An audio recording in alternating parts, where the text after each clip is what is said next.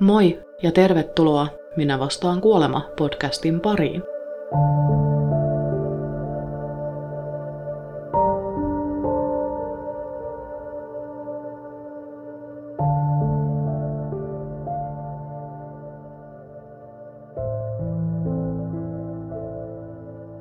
Täällä sulle puhuu Sini, ja olen pitkästä aikaa keksimonsteri-asussa. Ei kyllä uskoisi, että olen 35-vuotias aikuinen ihminen, kun pukeutuminen on usein tätä luokkaa. Mä oon saanut hyvän vinkin mun kollegalta Roviopodilta, siis ihan todella hyvä podcast, suosittelen. Ja se sanoi mulle, että kannattaa nauhoitella saunassa, niin äänenlaatu yleensä on edes jonkin verran parempi. Ja oon nyt ottanut tässä monen jakson verran opin vaarista, ei kun vaarin opista, ihan sama. Ja oon jälleen taas täällä saunassa äänittelemässä tätäkin jaksoa. Tänään mulla on jakson aiheena Steven Steinerin ja Timothy Whitein selviytymistarinat. Tämän jakson aihe oli jotenkin todella mielenkiintoinen, koska tähän liittyy niin jänniä juttuja. Molemmat selviytyneet kuolivat nuorina, yhden setä murhattiin ja hänen veljestä tuli sarjamurhaaja. Että kaikkea niin kuin, tapahtui yhden niin kuin, tavallaan tai kahden henkilön ympärillä, jotka selviytyi, mutta yhden perheen ympärillä. Ja siis mä pistin myös merkille, miten näköjään kaikki jaksot, mistä mä kerron, on niin kuin, tapahtunut Kaliforniassa.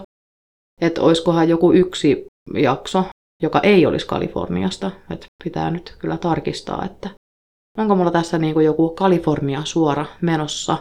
Ja vaikka tässä jaksossa ei mennäkään, kattokaa ääni lähtee nyt jo, niin mennäkään kunnolla yksityiskohtaisesti uhriin kohdistuvissa teoissa, niin silti edelleen tämä podcast ei sovi herkille eikä tämä sovi lapsille, joten herkimet vaihtaa vaikka virkkauksen pariin ja lapset menee katsomaan muumeja mutta joo, mennäänpä sitten jakson pariin vihdoin ja viimein.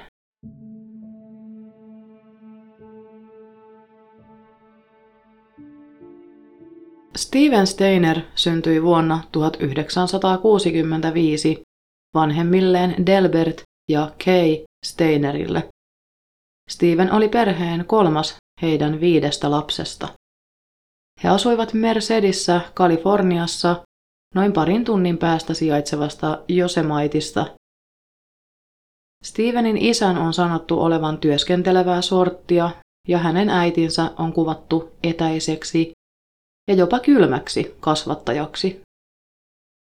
Vuodet vierivät ja elettiin vuotta 1972 ja Steven oli seitsemänvuotias lapsi. Tällöin Amerikan Pie-kappale soi radioissa lista ykkösenä ja ensimmäinen TVCen liitettävä pelikonsoli keksittiin. Elämää kuvattiin huolettomaksi, kesät olivat kuumia, täynnä kaikenlaista hauskaa tekemistä. Kesästä siirryttiin hiljalleen syksyyn ja siitä kohti joulun odotusta, ja seitsemänvuotias Steven oli kävelemässä kotiinsa koulusta liukkaana lumisena päivänä joulukuun alussa. Häntä lähestyi mies nimeltä Irvin Edward Murphy, joka jakeli kristillisiä lehtisiä. Hän lähestyi Stevenia kysyen, että olisiko hänen perheellään mahdollisesti joitain tavaroita, joita lahjoittaa. Steven kertoi heillä sellaisia olevan, ja Irvin kyseli, missä he asuivat, ja tarjoitui viemään Stevenin kotiin tavaroita noutamaan. Irvin ei ollut oikeasti kirkon työntekijä, mutta Steven hän sitä ei tietenkään voinut tietää. Irvin oltiin suostuteltu etsimään lasta miehelle nimeltä Kenneth Parnell Irvinin mukaan, että tämä voisi kasvattaa lapsen uskonnollisesti. Kenneth etsi kyllä itselleen lasta, mutta täysin eri tarkoitukseen. Kenneth oli jo kerran vankeuteen tuomittu pedofiili, joka oli istunut neljä vuotta vankeudessa rikoksestaan, ja nyt hän etsi itselleen uutta uhria. Miksi Irvin lähti tällaiseen mukaan eikä ihmetellyt mitään väärää lapsen siappaamisessa? No, hänen on kuvattu olleen erittäin naivi. Hän ja Kenneth työskentelivät yhdessä samassa työpaikassa Josemiten lomakohteessa. Tai onko tämä nyt Josemite? Josemite on siis noin parin tunnin päässä Mercedistä, missä Steven asui. Kenneth oli muuttanut Josemaitiin karkuun menneisyyden tekojaan, ja Josemaitia onkin kuvattu paikaksi, jonne ihmiset pakenevat aiempia elämänsä ongelmia, ja jossa helposti pystyi aloittamaan uutta elämää, kenenkään sen kummemmin menneisyyttä tonkimatta. Kenneth ja Irvin olivat lähteneet tuona päivänä ajamaan Josemaitista Mercediin etsimään sopivaa uhria Kennethille. Steven suostui Irvinin tarjoamaan kyytiin kotiinsa noutamaan näitä tavaroita, joita Steven sanoi heillä olevan lahjoitettavaksi. Kun Steven oli suostumuksensa antanut, Kenneth Parnell ajoi valkoisella autollaan heidän luokseen ja Steven nousi kyytiin Irvinin kanssa.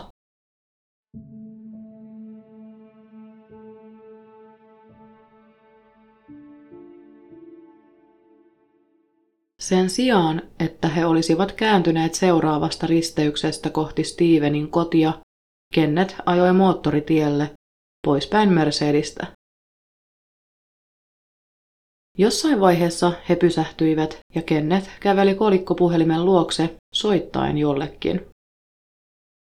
Puhelun loputtua hän palasi takaisin autolleen ja kertoi Stevenille, että hän oli soittanut Stevenin vanhemmille ja vanhemmat olivat sanoneet, etteivät enää pysty pitämään Steveniä. He olivat sanoneet, että heillä ei ole enää varaa pitää niin montaa lasta, ja Stevenin huoltajuus oltiin annettu Kennethille.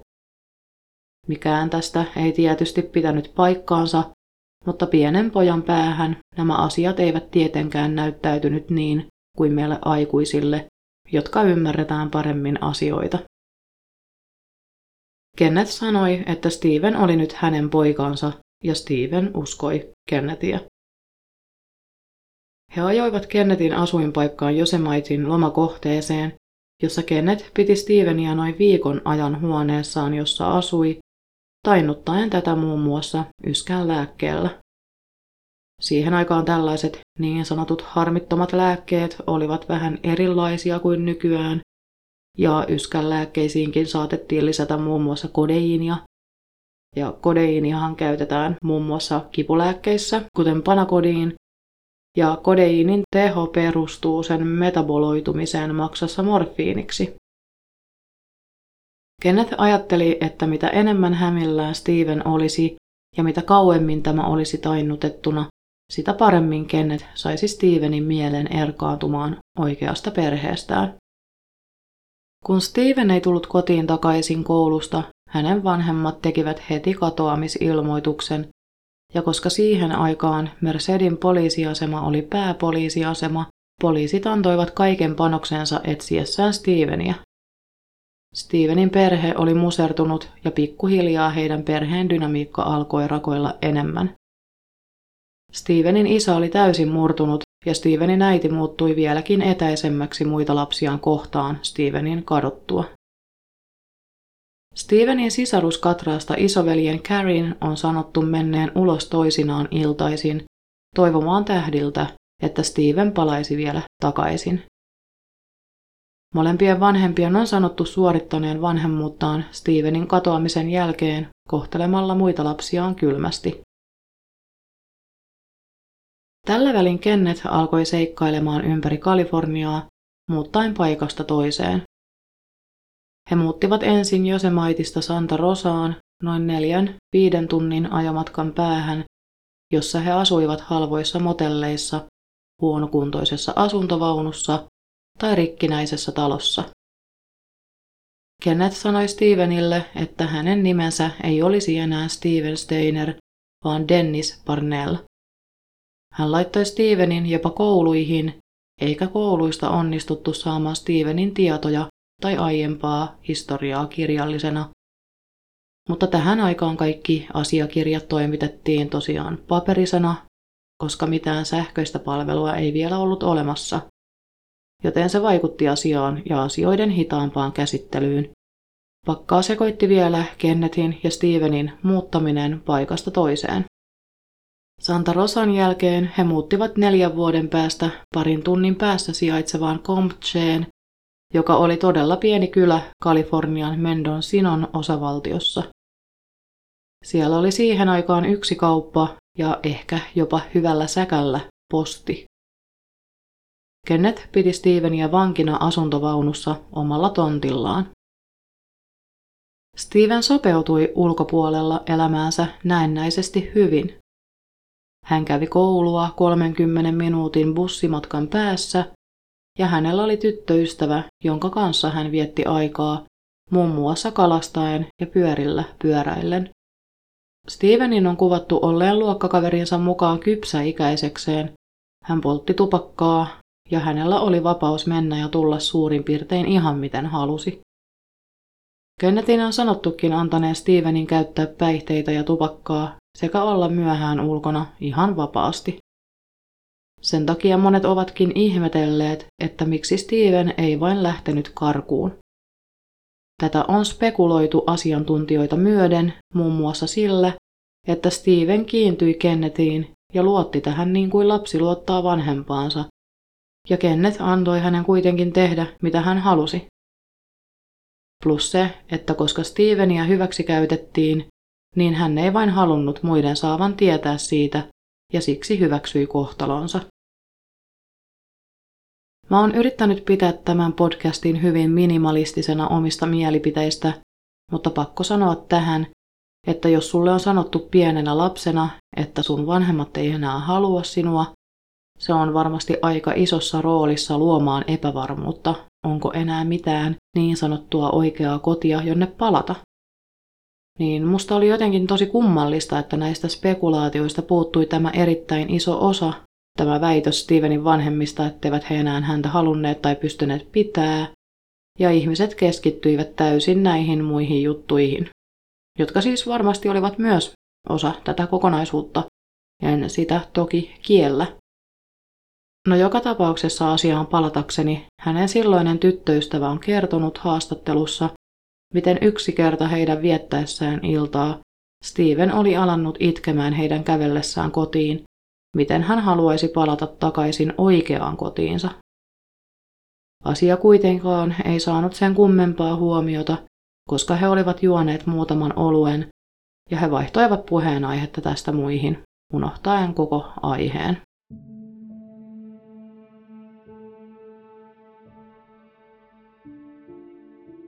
Stevenin käydessä koulua muualla Kennethin vankina hänen yksi sisaruksistaan, isoveljensä Carrie, josta aiemmin jo puhuinkin, joka rakasti Stevenia paljon ja piti pyöräilystä sekä skeittaamisesta kavereidensa kanssa, äänestettiin kaikista luovimmaksi oppilaaksi hänen omassa koulussaan. Carrie oli erittäin hyvä piirtämään ja oli tunnettu sarjakuvistaan. Carrie piti aina hattua päässään ja syy sille oli se, että hänellä oli muodostunut pakkomielle repiä tukoittain hiuksia päästään, jota hän sitten peitti käyttämällä hattua. Karin on sanottu alkaneen jossain vaiheessa käyttäytymään myös epäsopivasti tyttöjä kohtaan, muun muassa paljastelemalla itsensä alasti siskonsa kaverille. Hänellä tuntui olevan valtava kiinnostus lähestyä naisia mutta ei osannut muodostaa suhteita heihin niin sanotusti normaalilla ja järkevällä tavalla. Tällä välin Kenneth kuskasi Stevenin ja itsensä asumaan tunnin päähän Manchesteriin pieneen mökkiin, keskelle ei mitään. Oli vuosi 1980 ja Steven oli 14, kohta 15-vuotias. Kenneth oli alannut menettämään mielenkiintoaan Stevenia kohtaan hänen kasvaessaan kohti murrosikää. Kenneth haluaisi nuoremman lapsen itselleen ja halusi siksi muuttaa. Hän alkoi etsimään jälleen uutta uhria. Kenneth ajoi Mercediin samaan paikkaan siis, missä hän nappasi Stevenin. Siellä hän maksoi paikalliselle nuorelle, että hän tulisi heidän kyytiinsä, jossa he matkustivat Ukiahiin joka sijaitsi neljän tunnin päästä Mercedistä. Heidän päästyä Ukiahiin Kenneth laittoi maksamansa nuoren kadulle etsimään itselleen uutta uhria, ja tämä nuori törmäsikin viisivuotiaaseen Timothy Whiteen, joka oli kävelemässä kotiaan kohti. Kenneth nappasi Timotin mukaansa ja ajoi pois. Alkuun Kenneth laittoi Stevenin etsimään ja nappaamaan tälle uhria, mutta Stevenin tahallisesti sabotoidessa kaikki nämä yritykset kidnapata uuden uhrin, hän päätti palkata asiaan täysin ulkopuolisen ihmisen. Kenneth oli kertonut Timothylle täysin samat asiat kuin Stevenille, että hänen vanhempansa eivät enää pystyneet pitämään häntä, heillä ei ollut siihen varaa, ja että Kennethistä tulisi nyt hänen uusi isänsä. Ensimmäiset päivät Timotin saapumisen jälkeen Steven viihdytti tätä leikkimällä hänen kanssaan. Steven katseli noin kaksi viikkoa sivusta, kuinka Timothy ikävöi takaisin vanhempiensa luokse ja päätti, että hänen tulisi tehdä asialle jotain. Steven mietti, että hän ei aio laittaa Timothya käymään läpi sitä, mitä hän joutui käymään läpi. Hän ajatteli, että jos hän ei nyt tekisi asioille jotain, tilanne vain pahenisi pahenemistaan. Lopulta Kennethin ollessa yövuorossa töissä, Steven kasvatti rohkeutensa ja lopulta karkasi Timothy mukanaan. He karkasivat ensimmäinen marraskuuta vuonna 1980 ja lihtasivat yön pimeydessä kohti Ukiahia, Timotin asuinpaikkaa. He pääsivätkin turvallisesti Ukiahiin, mutta koska Timoti ei tiennyt sanoa tarkalleen, missä siellä hän asui, he menivät poliisiasemalle. Ennen seuraavaa aamun koittoa oli Kennet jo pidätettynä molempien poikien kidnappauksesta. Kuten tuolla aikaisemmin mainitsin, Steven oli saanut nimekseen siis Dennis ja oli käyttänyt tätä nimeä jo seitsemän pitkän vuoden ajan. Mutta kun he pääsivät poliisilaitokselle, hän kertoi tietävänsä, että hänen etunimensä on Steven. Tästä lauseesta tuli unohtumaton. Sen nimellä tehtiin elokuva Stevenistä ja kirja, ja sen on sanottu tehneen Stevenistä kuuluisan. I know my first name is Steven. Näinpä se tämän jaksonkin nimeksi myös näköjään siunaantui. Kaikki luulivat Stevenin olleen jo kuolleen kaikkien näiden vuosien jälkeen. Mutta siinä hän oli, pidälleen viisivuotiasta pientä Timotipoikaa sylissään, pelastaen tämän kauhealta kohtalolta. Kun Steven pääsi kotiin, media seurasi tarkasti tämän liikkeitä. Ei mennyt kauaakaan, kun Steven vanhempineen olivat Good Morning America talkshowssa mukana ja Steveniltä kyseltiin, tunnistiko tämä vanhempansa, kun näki heidät seitsemän vuoden jälkeen. Steven vastasi tunnistaneensa heidät kyllä heti, mutta sisaruksiaan ei, koska he olivat seitsemässä vuodessa niin paljon kasvaneet ja näin ollen siis muuttuneet. Kun mä katsoin tämän haastattelun, niin se oli jotenkin todella suloista, miten hämillään Steven oli sisarustensa kasvusta, ja olihan hän itsekin siis jo seitsemän vuotta vanhempi kuin kadotessaan, että tunne oli varmasti ollut molemminpuolinen. Kuitenkin Carrie, tämä Stevenin isoveli, josta aiemmin puhuin, näytti olevan hieman kummallinen Stevenin saadusta mediahuomiosta. Ärsyyntynyt jopa. Kaikki juhlivat iloisesti Stevenin paluuta takaisin. Kaikki paitsi Carrie. Carrie, joka oli ollut vuosia sitten niin huolehtivainen Stevenia kohtaan. Carrie, joka oli toivonut tähdiltä Stevenin paluuta.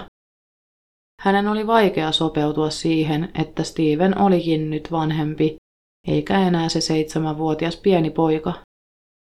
Hänen oli vaikea ymmärtää, että Stevenin käytös Kennethin vapaamman kasvatuksen tuloksena oli muuttanut Stevenia todella paljon. Steven on toisessa haastattelussa sanonutkin, miten oli tuskallista, että hän palasi kotiin 14-vuotiaana, mutta hänen vanhempansa asettivat hänelle rajoja niin kuin hän olisi edelleen ollut seitsemänvuotias. Heidän perheessä oli tiukka kuri ja Stevenin palattua takaisin kotiin oli se myös hänelle vaikea siihen sopeutua.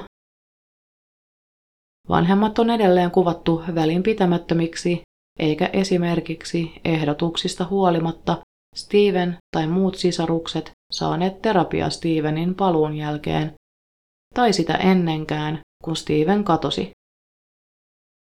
Stevenin isän on sanottu kuitanneen asian vain sanomalla, että Steven ei sitä tarvitse eikä kukaan heistä. Tuohon aikaan tällaiset asiat olivat vielä enemmän tietysti tabu, siis mielenterveydelliset asiat ja niin edelleen. Ja ihmiset usein sitten vain pärjäilivät omillaan, setvien oman päänsä sisällä asioita niin hyvin kuin pystyivät. Asioista ei edes perheen kanssa siis juurikaan puhuttu. Stevenin sisko kerran oli tältä kysynyt, mitä kaikkea oli tapahtunut Kennethin luona, ja sisko oli sanonut katuneensa tätä kysymystä Stevenin alkaessa kertomaan asioista. Aivan varmasti on siskollekin ollut vaikeaa tätä asiaa käsitellä tietysti, ja siksi olisikin ollut erittäin tärkeää, että ammattilainen olisi näitä käynyt perheenjäsenten kanssa läpi. Sopeutuminen oli muutenkin Stevenille hankalaa, koska häntä kiusattiin siitä, että häntä oltiin hyväksi käytetty.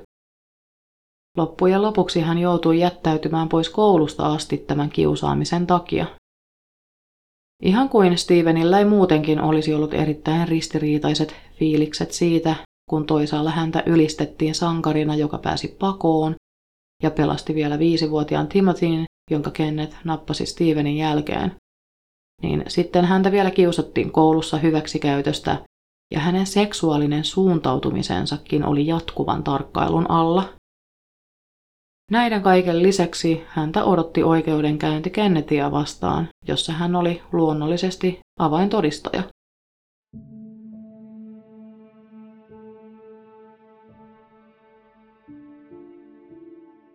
Kun oikeudenkäynnin aika vihdoin tuli, Kennethia syytettiin Stevenin ja Timotin sieppaamisesta, mutta ei seksuaalisesta hyväksikäytöstä.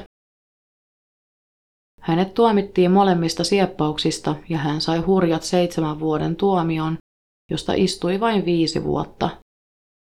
Erwin Murphy, Kennethin rikoskumppani Stevenin kidnappauksessa, tuomittiin viideksi vuodeksi vankeuteen ja hän pääsi ehdonalaiseen kahden vuoden vankilassa istumisen jälkeen. Se nuori, joka liittyi viisivuotiaan Timotin kidnappaukseen, tuomittiin vankeuteen työskentelemään nuorten työleirillä. En tosin löytänyt tietoa, miten pitkään hänen piti rangaistustaan suorittaa. Stevenistä tehtiin tosiaan tämä elokuva I Know My First Name is Steven, ja hän sai siitä myös oman osuutensa rahaa. Rahat hän käytti pääosin juomiseen ja autoihin, ja pikkuhiljaa ajan edetessä mediahuomiokin hiipui ja Steven kasvoi aikuiseksi. Hän tutustui naiseen nimeltä Jodie Edmondson ja meni tämän kanssa naimisiin vuonna 1985, kun oli 20-vuotias. Jodin mukaan Steven ei ollenkaan häpeillyt sitä, millainen menneisyys hänellä oli ollut, vaan kertoi siitä hyvin avoimesti ja rehellisesti. Ja siis miksi olisikaan häpeillyt, eihän hän ollut syyllinen niihin julmiin asioihin, mitä hänelle tehtiin. Steven ja Jody saivat kaksi lasta, ja Steven työskenteli muun muassa lasten parissa opettaen heille tuntemattomien vaaroista ja miten lisätä omaa turvallisuuttaan. Vuonna 1989 syyskuisena iltana, kun Steven oli 24-vuotias, hän ajoi takaisin kotiaan kohti töistä moottoripyörällään. Auto ilmestyi kuin tyhjästä Stevenin eteen ja hän törmäsi moottoripyörällään autoon. Sen sijaan, että onnettomuuden aiheuttaja olisi jäänyt auttamaan Steveniä, hän lähtikin karkuun. Steven kuoli onnettomuuden seurauksena saatuaan vakavia päävammoja vain 24-vuotiaana. Karkuun lähtenyt autoilija saatiin myöhemmin kiinni silminnäkijä havainnon ansiosta. Stevenin pelastama Timothy White oli yksi arkunkantajista Stevenin hautajaisissa, joihin osallistui noin 500 ihmistä. Timothy White oli tähän aikaan 15-vuotias itse. Timothysta löytyi tosi vähän mitään kattavaa tietoa, mutta hän kasvoi aikuiseksi ja vuonna 2005 31-vuotiaana hän sai töitä Los Angelesin poliisilaitoksella apulaissheriffin. Vuotta aiemmin, vuonna 2004, hän oli uudestaan todistamassa Kennethia vastaan Kennethin yrittäessä ostaa poikalasta itselleen hoitajansa siskon kautta. Kenneth oli siis jo 73-vuotias ja ollut ympärivuorokautisessa hoidossa kotonaan aivohalvauksen tuomien komplikaatioiden vuoksi, ja hän sairasti myös diabeettista sekä keuhkolaajentumatautia. Kenneth tuomittiin tästä rikoksesta ja hänet tuomittiin tällä kertaa 25 vuoden vankeuteen, vaikka mitään konkreettista lasta ei ollutkaan nimetty siepattavaksi. Häneltä löytyi myös lapsipornoa kotiinsa tehdyn etsinnän jäljiltä, joka vaikutti tuomioon. Kenneth lopulta kuoli vankilassa vuonna 2008 76-vuotiaana. Timothy meni naimisiin ja sai kaksi lasta itsekin. Myös hän, kuten Steven, kuoli yllättäen nuorena. Vuonna 2010, kun hän oli 35-vuotias, Timothy kuoli keuhkoveritulppaan. Jotenkin ihan järkyttävä ja mystistä, millainen kohtalo Stevenille ja Timothylla oli, ihan kuin Kenneth olisi langettanut heihin jonkin kirouksen. Ja miten epäreilua, että Kenneth sai porskutella menemään 76-vuotiaaksi asti ja hänen kahdelta uhriltaan elämä loppui aivan liian kesken. Molemmilta jäi vaimo ja kaksi lasta ikävöimään heitä. Lohdutuksena on sanottu, että Steven ja Timothy oli kuitenkin oikealla polulla elämässään ja tekivät paljon hyviä asioita niin pitkään, kun saivat elää. Myös Timothy työskenteli muuten lasten parissa, antaen luentoja heille kidnappauksen vaaroista ja kertoi omista kokemuksistaan, ihan niin kuin Steven.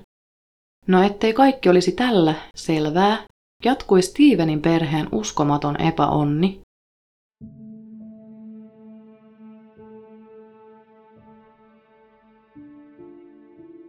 Carrie, tämä Stevenin isoveli, ei koskaan päässyt yli omien tunteidensa tuomista vaikeuksista, ja hänestä tuntui, että hänen elämällään ei ollut enää suuntaa minne mennä. Ei mennyt kauaakaan, kun Stevenin kuoleman jälkeen heidän setä Cherry tapettiin asuntoonsa. Hänet oltiin ammuttu kuoliaaksi. Tässä vaiheessa Karin mieli ei kestänyt enää.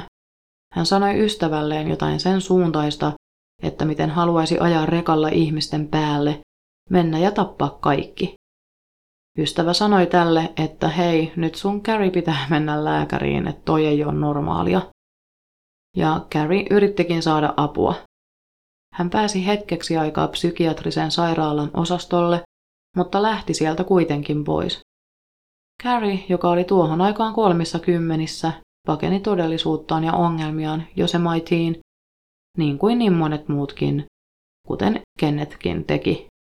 Carrie löysi töitä itselleen sieltä apumiehenä Cedar Lodgen motellista. Cedar Lodge Motel on erittäin idyllinen paikka puisine karhuveistoksineen ja sijaitsee rauhoittavan vesistön äärellä. Erittäin rentouttava ja rauhallinen paikka siis. Karin fantasiapaikka olikin aina ollut Yosemite, ja hänen päästessä sinne töihin näihin ihaniin maisemiin hän oli taivaassa. Parasta Karin mielestä maisemien lisäksi oli poltella hieman pilveä samalla, kun viettäisi aikaa ottaen aurinkoa alasti rannalla. Carilla oli muutamia naispuolisia ystäviä, jotka kertoivat Karin todella nauttineen elämästään oleskellessaan alasti muun muassa, kun he olivat paikallisella joella mutta että ikinä ei ollut mitään ongelmia sen suhteen, että Carrie olisi ollut lähentelevä tai seksuaalisesti häiritsevä muutenkaan heitä kohtaan, toisin kuin Kärin käytöksestä on kerrottu hänen nuoruusvuosiltaan. He pitivät Carriea ihan neutraalina, luonnon lapsena. Kuitenkin ravintolaa Josemaitin Cedar Lodgessa pitänyt nainen nimeltä Trisha Houts oli eri mieltä heidän teini-ikäisen tyttärensä kerrottua paniikissa, miten Carrie tuijotti häntä aina intensiivisesti, kun hän oli uimassa hotellin altaalla. Trisha käski Carriea lopettamaan touhunsa ja sanoi, että jos hän tulisi lähellekään Trishan tytärtä, hän tuhoaisi Carrin. Trishan on sanottu olleen ainoa, joka ilmeisesti tuntui nähneen Kärin kuoren taakse, joka tiesi, millainen Käri oikeasti oli. Carrie oli työskennellyt jo noin kaksi vuotta Cedar Lodgen motellissa vuonna 1999, kun saapui talvi ja turistikäynnit väheni. Monet ovat sanoneet talven olleen erittäin hienoa aikaa myös Josemaitin vierailulle, koska silloin erottuu Josemaitin kivinen maisema kunnolla ja se on henkeä salpaavan kaunis. Harvat turistit kävivät talvisin, mutta heitä kuitenkin kävi jonkin verran ja tänä talvena heitä eksyi paikalle Carol Sand, 42-vuotias, hänen teini-ikäinen tyttärensä Julie Sand, 15-vuotias, ja Julien ystävä Silvina Pelosso, 16-vuotias. Carol ja Julie halusivat esitellä paikkaa Silvinalle, joka oli vierailulla itsekin erittäin kauniista paikasta, Argentiinasta. He näyttivät Silvinalle maisemia ja menivät sen jälkeen hiihtämään ja päättivät mukavan ja aktiivisen päivänsä syömällä motellin ravintolassa illallisen ja vuokrasivat mukaansa leffan. Heidän tunnelmansa oli kevyt ja kaikilla oli hauskaa. Carrie oli tarkkailut heitä koko illan ja kun seurue oli mennyt huoneeseensa, hän lähti seuraamaan heitä. Heidän huone oli suhteellisen kaukana aulasta ja vielä pimeässä nurkassa, joka oli erittäin otollista Carrille. Carrie kurkisti heidän ikkunasta sisään ja näki, että paikalla oli kaksi teini-ikäistä ja yksi vanhempi, eli Julie kaverinsa Silvinan kanssa sekä Julie äiti Carol. He olivat kolmestaan ja tämän Carrie siis panikin merkille, että siellä ei ollut miehiä mukana, joista olisi vastusta hänelle. Tässä vaiheessa kaikki Carrin vuosia patoutunut viha, epätoivo ja muut tunteet pääsivät valloilleen. Carrie koputti oveen ja huusi oven läpi olevansa huollosta. Kun he päästivät hänet sisään, Carrie meni vessaan tarkistamaan muka ilmastointia.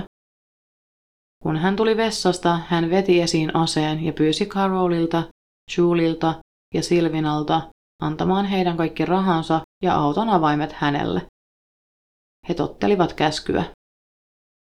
Silvina itki, mutta Julie oli rauhallinen. Kuukausi myöhemmin Carolin auto löydettiin poltettuna Silvina Pelosson ja Carol Sundin ruumis takakontissa noin sadan kilometrin päästä Cedar Lodgen motellilta.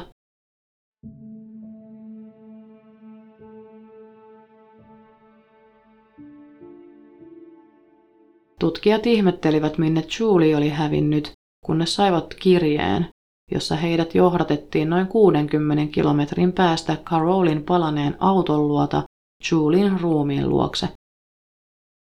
Kirjassa oli siis kartta ruumiin luokse ja teksti, missä luki, meillä oli hauskaa tämän kanssa. Julie löytyi kirjeen osoittamasta paikasta, kurkku viilettynä auki. Kaksi miestä pidätettiin epäiltynä Carolin, Julin ja Silvinan murhasta, eikä kukaan edes ajatellut, että Carrie olisi murhaaja. Hän ei herättänyt mitään epäilystä, vaikka joutuikin kuulusteluihin itsekin työnsä vuoksi. Hän pysyi niin rauhallisena ja tavallisena, ettei poliiseille herännyt mitään epäilystä Carrin toimista. Carrin saadessa kulkea vapaana ilman epäilyksen häivääkään, oli hän eräänä kauniina päivänä heittelemässä kiviä veteen, aikaa tappaakseen. Yhtäkkiä Carrie näki, kuinka nainen nimeltä Joy Armstrong käveli hänen ohitseen muutaman kerran. Joy oli 26-vuotias ja rakasti luontoa, kulkien luonnossa erittäin paljon. Carrin mielestä näytti siltä, että Joy oli yksin, joten hän teki siirtonsa. Hän kaivoi autosta reppunsa, aseensa, teippiä ja veitsen. Hän meni juttelemaan Joylle ja kun Joy kääntyi niin, ettei nähnyt Carriea, Carrie veti aseensa esiin ja painoi sen Joyin päähän. Joy hätääntyi ja Carrie käski Joyta menemään sisälle mökkiin, jossa Joy oleskeli. Joy totteli ja pian Joyn ruumis löytyi joen luota läheltä hänen mökkiään, hänenkin kurkku viillettynä auki. Aiemmissa murhissa Carrie ei ollut jättänyt juurikaan todistusaineistoa, mutta tässä tapauksessa hän oli ihan tiedostaan jättänyt kaiken jälkeensä, mitä jättikään jälkeen, poliisien löydettäväksi. Hänen autonsa oltiin myös nähty paikalla Join murhan aikaan. Poliisit etsintä kuulutti Carryn, joka lähti karkuun.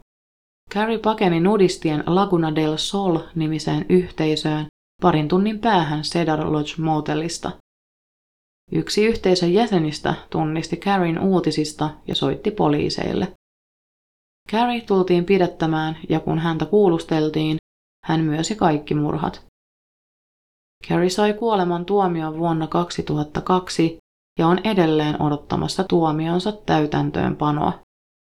Carrie täyttää elokuussa 61 vuotta.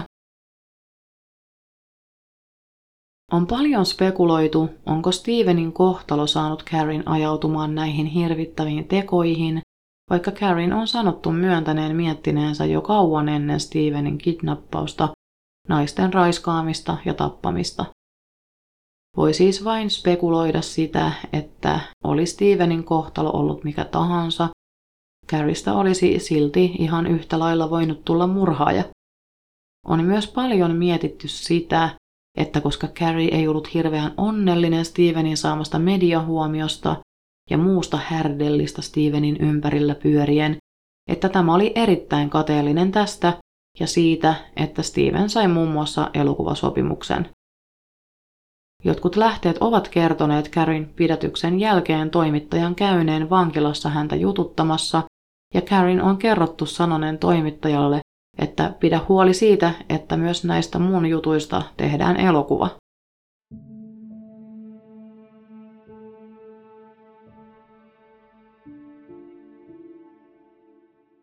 Tässä olikin sitten kaikki, mitä mulla oli tästä kerrottavana. Mun mielestä tämä oli todella jännä keissi, kun miettii, miten paljon kauheuksia mahtuu yhteen perheeseen. Kidnappaus, sedän murha, yhdestä veljestä tulee murhaaja, ja sitten vielä molemmat selviytyneet kuolee nuorina, toinen moottoripyörä onnettomuudessa 24-vuotiaana ja toinen 35-vuotiaana keuhkoveritulppaan. Jotenkin niin traagista ja surullista. Missä he olisivat nyt, mitä kaikkea he olisivat saaneet aikaan, mitä he tekisivät, Olisiko heidän elämänpolku edelleen pysynyt kultaisella tiellä, vai olisiko muun muassa Stevenin perheen kauheukset tietäen myös Steven hairahtunut polultaan rikollisuuden puolelle? No, näitä ei voi tietää. Voi vain miettiä, miten olisi käynyt. Hei kiitos tosi paljon, kun kuuntelit tämän jakson. Ensimmäistä kertaa ikinä yhden tarinan kertomus onkin pidempi. Tämä oli niin laaja ja kumma juttu. Ja siis tuu oikeasti ihmeessä juttelemaan aiheesta lisää Instagramin puolelle at minä vs kuolema ja kertomaan, jos sulla on jotain lisättävää tähän. Kun mä luin tästä tapauksesta, niin huomasin, että tästä on ihan pari kuukautta sitten tullut dokumentti Huluun. Olikohan kolmeosainen, ja tuo Hulu on siis amerikkalainen suoratoistopalvelu Disneyn alla. Valitettavasti tätä ei voi Suomessa katsoa, ja vaikka kuinka yritin VPN ja muiden kautta saada katseltua tämän minisarjan, en onnistunut. Toivottavasti en tehnyt mitään rikollista, aloin just miettiin. Mut joo, ensi viikolla palataan taas jonkin uuden tarinan pariin. Ja tuuppa ihmeessä kertomaan, jos sulla on joku mahtava selviytymistarina, mistä sä haluaisit mun kertovan, niin laita vaikka viestiä instassa at minavskuolema tai sähköpostilla minavskuolema at gmail.com. Moikka!